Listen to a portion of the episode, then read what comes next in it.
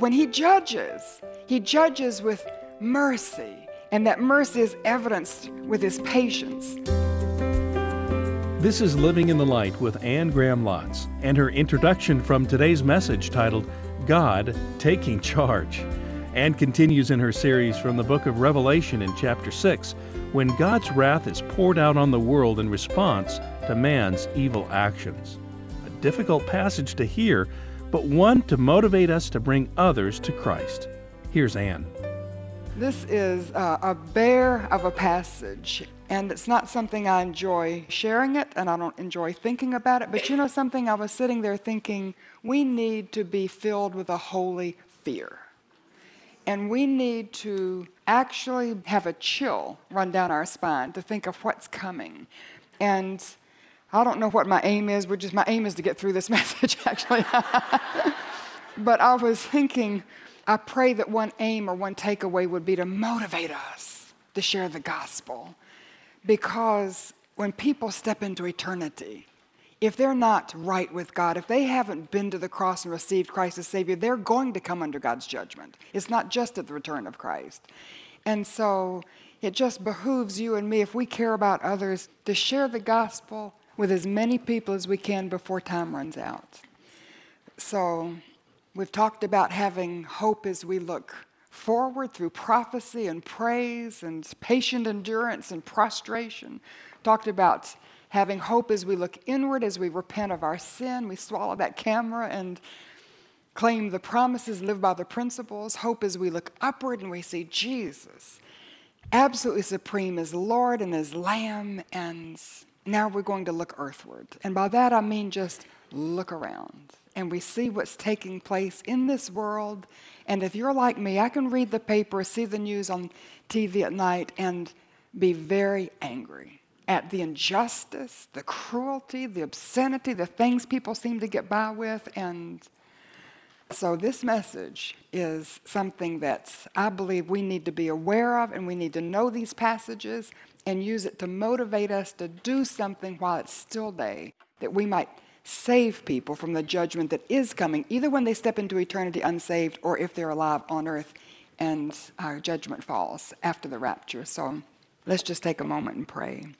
Father, we just ask now, please, dear Holy Spirit, that you would come down, that you would move in our midst, that you would give me recall and give me words, and Lord, stir our spirits. And I pray with all the seals and trumpets and bowls and all the verses and all the passages of Scripture and the flipping back and forth that somehow you'd bring order out of this chaos and that we would grasp the truth the words that are trustworthy and truth, that one day you're going to take charge of this planet and you're coming back to set wrong right and to stamp out evil and to overturn hate and to establish your reign and rule on this planet. It belongs to you. And one day you're going to seize control. And we need to share the gospel with as many people as we can before that moment arrives. So, Lord, we pray your blessing now in Jesus' name and for his glory. Amen. There's a story that my brother Franklin told me years ago, and I put it in my book, Vision of His Glory, and I was reminded of that as I was reading it this week. So I just wanted to share it with you. It's when there was that massacre that took place in Rwanda. Do you remember when the Hutus rose up against the Tutsis and there was just a bloodbath? And Samaritan's Purse was the first relief organization that got into Rwanda after that massacre took place. And so Franklin was there with the crew that was going in at the very beginning, and he was crossing the border from Uganda to Rwanda, and he was at the gate.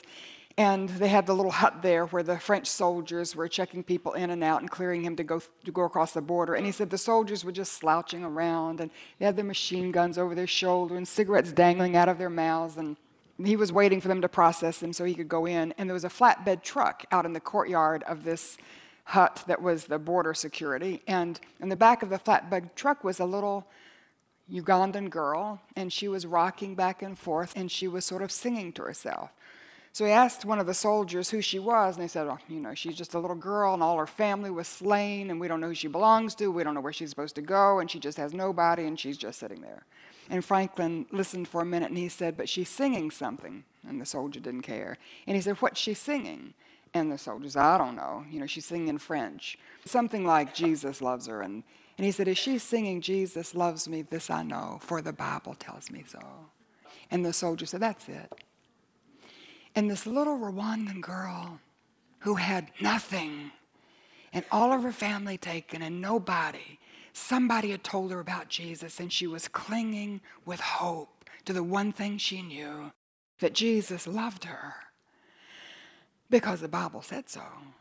And so, thinking about that little Rwandan girl, and then thinking about the other atrocities, and I don't mean to start this out so ugly, but there's so many ugly things happening in the world.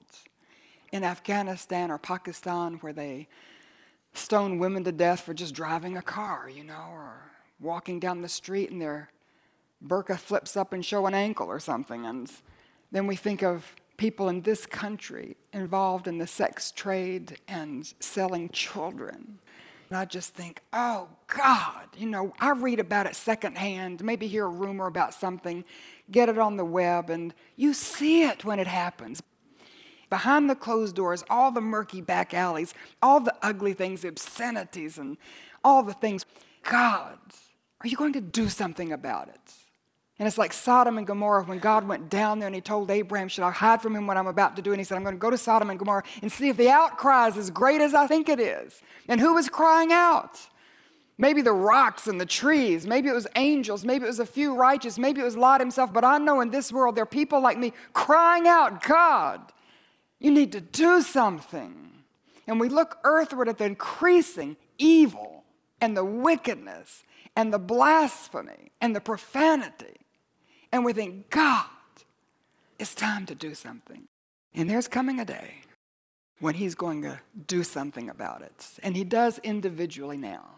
But worldwide, one day, Jesus is going to take charge. And we saw that, didn't we? Up in heaven, chapters 4 and 5, when he seizes that scroll, the title deed to planet Earth, and he asserts his right to rule and reign on this earth. And now, chapter 6 begins him taking charge. And so we, and somewhere in between there is the rapture of the church. I do not believe the church is on earth at this stage, but I could be wrong. I believe the rapture of the church begins a seven year period of tribulation, which is God's judgment on earth. The seven year period is divided into two three and a half year periods, and there's a case to be made that possibly the rapture of the church takes place in the middle point of that seven year period. So maybe after the first three and a half years, I know we're not going to be in the last three and a half years because that's when God's wrath is poured out, unmixed with mercy on the earth, and you and I are not appointed to wrath. So I don't believe, I know we're not going to be here in that last three and a half years. Maybe the first three and a half. I don't think we're going to be here in the first three and a half. I think we're going to be raptured before the tribulation. One reason for that, of course, is the Antichrist is going to be revealed, but he's not revealed until after we're taken. But we're going to know who he is in that first three and a half year period when he rules the world. I mean, there are lots of other reasons. So I believe we'll be raptured before then. And when the rapture of the church takes place, and by that I mean when believers who are alive on earth and those who have died in Christ who've gone before, that trumpet blows, whatever that is, and God gives a signal. And suddenly, we're all of a sudden, Paul says, in the twinkling of an eye, our bodies are changed and our bodies become like our Lord's and they're suited to live in eternity. And we take off through the air. And I'm assuming the world can't see that. All of a sudden, we just disappear and we're joined with our loved ones who've gone before. So I'm going to see my mother and my grandmother, and they're going to be in the air coming back to receive me with Jesus. And I'm going to go to heaven, and we're going to have this marriage feast, and there's going to be a celebration. And, but that begins on earth a seven year period of tribulation, all right, when Jesus takes charge. And as he takes charge, he takes charge, and there three principles that he takes charge. He takes charge with justice and with mercy and with power. And as we see him take charge with justice, he judges with patience. And I'll give you the subpoints with patience, progression, precision, provision, and we're going to go through it. But first of all, with patience, and I get that from the seven year period of tribulation because he could do it just like in Noah's day, you know, send a worldwide flood, except he promised he wouldn't, but, but you know, just destroy the world all at once. Or he could just send a fire and we could burn to a crisp all at once. But instead, he stretches it out over seven years because he's very patient. And that first three and a half years, he's judging with patience, just one thing after one thing after one. At any point, the world could repent, people could turn to him, and he would spare them the judgment. So when he judges, he judges with mercy. And that mercy is evidenced with his patience. And we get this, let's say, I won't give the verse right now. There's so many verses to give you, but if the world doesn't repent, he just proceeds with the judgment because he's not willing for any to perish, but all to come to repentance. And I want you to get that as we go through this because he's so patient and you feel his reluctance to pour out his judgment on planet Earth. He judges with patience, he judges with progression. And you see this there seven seals, and then there's seven trumpets, and then there's seven bowls, one at a time. And so there's a progression to his judgment, there's steps to it. And if you notice, they get progressively worse. So if the world doesn't repent, then something worse happens. If they don't repent, something worse happens. If they don't repent, something worse, until in the end, the bowls of wrath are just God's judgment just poured out, and, and it's like hell on earth. So you see him judging with justice, with patience and progression. And let's just look at the seals, because do you remember when he took that title deed to planet Earth. And remember when John said no one was found could, who could open the scroll or unlock the seals? But Jesus came over and he took the scroll from the hand of the one who sat on the throne, and he was asserting his right to rule the world and fulfill God's purpose for the human race. And now the Lamb of God begins to break the seals. All right, so he's opening the scroll. And so in chapter 6, verse 1, I watched as the Lamb opened the first of the seven seals. And then I heard the voice of one of the four living creatures like thunder saying, Come. And I looked, and this is the first seal. There before me was a white horse. You've heard of the four horsemen of the apocalypse. This is the first one. Its rider held a bow, and he was given a crown, and he rode out as a conqueror bent on conquest. And nobody knows exactly who that is, so I'll give you two guesses. Jesus comes back in chapter 19 riding on a white horse. So some people suggest possibly this is the Lamb himself, signifying that he's coming back to take charge. And he's a, the Prince of Peace, but he has a bow in his hand because he's going to take charge with justice and he's going to judge the world. Maybe. Another one says that it's the world itself that all of a sudden has peace, prosperity, the stock market going up, things look good, people making treaties with each other, deals are being made with Iran and Iraq and all the rest of it, but there's a bow underneath. There's a hidden agenda of destruction and evil that's underlying that facade of peace. So either one, possibly. But the first seal is the white horse. The second seal in verse 4 then another horse came out, a fiery red one. Its rider was given power to take peace from the earth, to make men slay each other. To him was given a large sword. Those are wars and rumors of wars, maybe world wars at that point, where nations begin to go to war against nation. The third seal is in verse 5. And there before me was a black horse. Its rider was holding a pair of scales in his hand.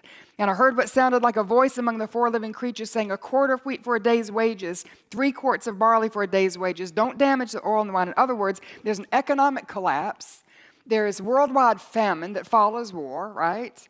But it's interesting that it doesn't hurt the luxury. So the poor are devastated and the rich don't seem to be touched by this because the oil and the wine aren't damaged, but things like water and bread you can't find. And it costs you a day's wages just for a glass of water. So economic collapse, and I hear those hoofbeats, don't you? I mean, and verse 7 when the Lamb opened the fourth seal, the fourth living creature said, Come, and I looked, and there was a pale horse. Its rider was named Death, and Hades was following close behind them. They were given power over a fourth of the earth to kill by sword, famine, plague, by the wild beasts of the. And just notice the fourth because God is very reluctant. You know, He could slay everybody, but just a, it's a fourth. So He's restrained as He's judging the world at this point.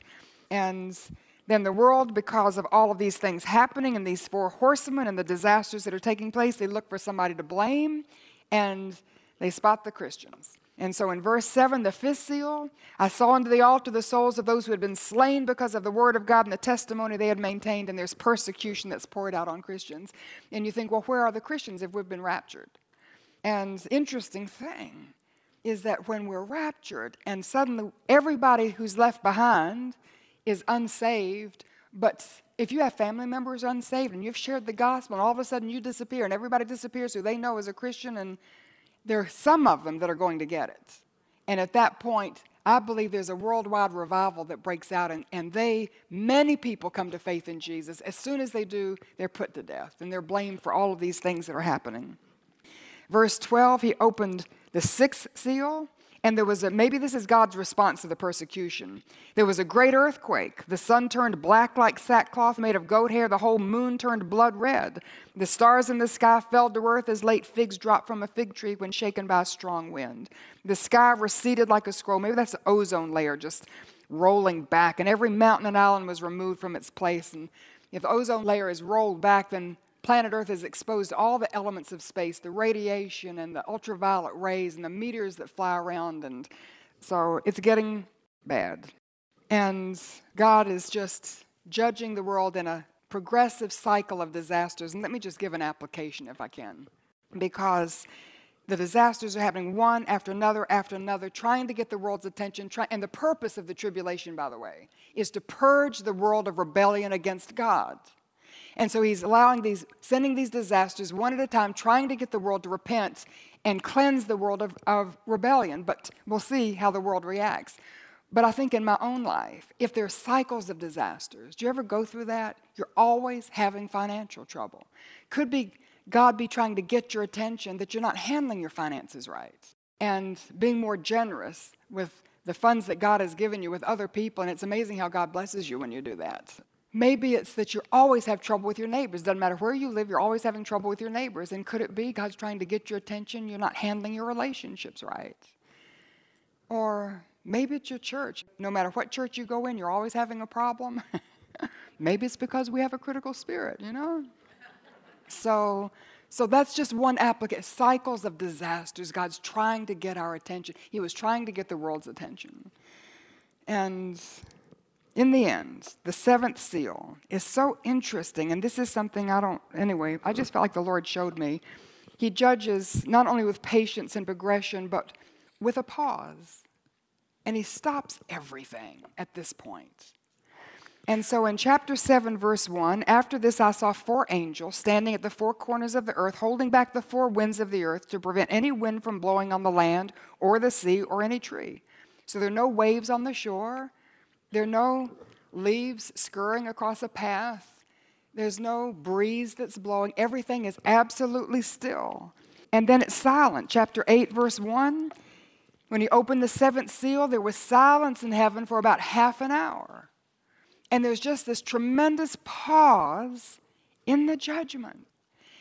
And I wonder if God is giving opportunity to the world to think about what's been happening, to just reconsider their rebellion, and all of these disasters, I mean, one after another wars and the plagues and the famines and the death and the destruction and the earthquake and the ozone layer rolling back and, you know. And so he's just putting everything on pause to give them time to think. Wouldn't you think they would say, you know, I'm, I'm tired of the pleasure of sin for a season. I'm tired of being rebellious. You know, God, save us from this. Please, we're sorry. We turn to you. We embrace you. We want to be right with you. And instead, they don't respond. And so another angel who had a golden censer came, stood at the altar. He was given much incense. And then down in verse 5, then the angel took the censer. He filled it with fire from the altar, hurled it on the earth, and there came peals of thunder, rumblings, flashes of lightning, an earthquake, no rain, but just a gigantic storm that broke that silence and that stillness. During that pause, do you remember when God sent Jonah to Nineveh? And Nineveh was Assyria and they were so wicked. And in time, he would use them to judge the northern kingdom of Israel in a very dreadful way. And Jonah got sidetracked and didn't go because he didn't want to save Nineveh because he knew in the future what Nineveh was going to do to his nation. But God had a way of getting him to Nineveh. And Jonah preached repentance and from the king on down, Nineveh repented, and God stayed his judgment for 120 years. And I was thinking during this pause, the silence and the stillness, had they repented, we know judgment is coming. God's word is trustworthy and true, but he could delay his judgment, he could postpone it if the world would repent. But they just used the pause to reorganize their rebellion and to harden their hearts. And so that angel threw down the fiery censer, and there was this huge storm and earthquake. And so the seven seals give way to seven trumpets. And the trumpets, the seven seals, are disasters, but The seven trumpets are supernatural disasters. The first four environmental, the last three deal with man. But the interesting thing about them, they, they reveal that God judges not only with patience, progression, and a pause, but with precision. These trumpets are like smart bombs. They're like drones that just, you know, you have that, looks like a video game almost, and they pinpoint who they're going to destroy. They're very precise, very controlled judgments of God that come from the throne. So in verse chapter 8, verse 7, the first angel sounded the trumpet, and there came hail and fire mixed with blood, and it was hurled down upon the earth. And see this? A third of the earth was burned up, a third of the trees and all the green grass. So the earth was defoliated by one third. Remember, maybe you don't, Vietnam War, I'm old enough to remember the Vietnam War, and Agent Orange, when they sprayed those jungles with Agent Orange and they just defoliated everything. And one third of the earth is defoliated, but just one third. He could have done everything. Second angel sounded his trumpet, something like a huge mountain, all ablaze, was thrown into the sea.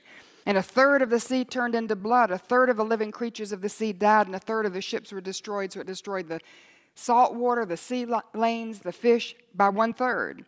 The third angel sounded his trumpet. A great star, blazing like a torch, fell from the sky, and a third of the fresh water was destroyed. And the fourth angel in verse 12 sounded his trumpet, and a third of the sun was struck, and a third of the moon, and a third of the stars. So a third of the lights in the sky went out.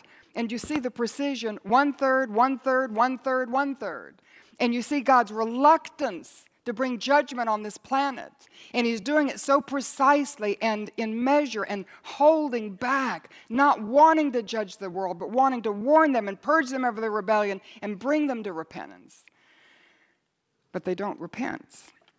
And so the fifth trumpet blows. And this one is getting very eerie, but in chapter 9, verse 1, the fifth angel sounded his trumpet, and I saw a star that had fallen from the sky to the earth. And this is Satan himself. The star was given the key to the shaft of the abyss, and when he opened the abyss, smoke rose from it like smoke from a gigantic furnace. And the sun and sky were darkened by the smoke, and out of the smoke locusts came. Those are demons and they were given power over the earth, and they brought in depression and despondency and demons bringing in despair, distress. So people became miserable. The sixth trumpet in verse 13, I heard a voice coming from the horns of the golden altar that is before God. And it said to the sixth angel, Release the four angels bound at the great river Euphrates. These are not angelic angels, these are demonic angels. They've been kept ready for this very hour, day, and month and year, and they were released to kill a third of mankind. Heard the number of the mounted troops 200 million. I heard their number.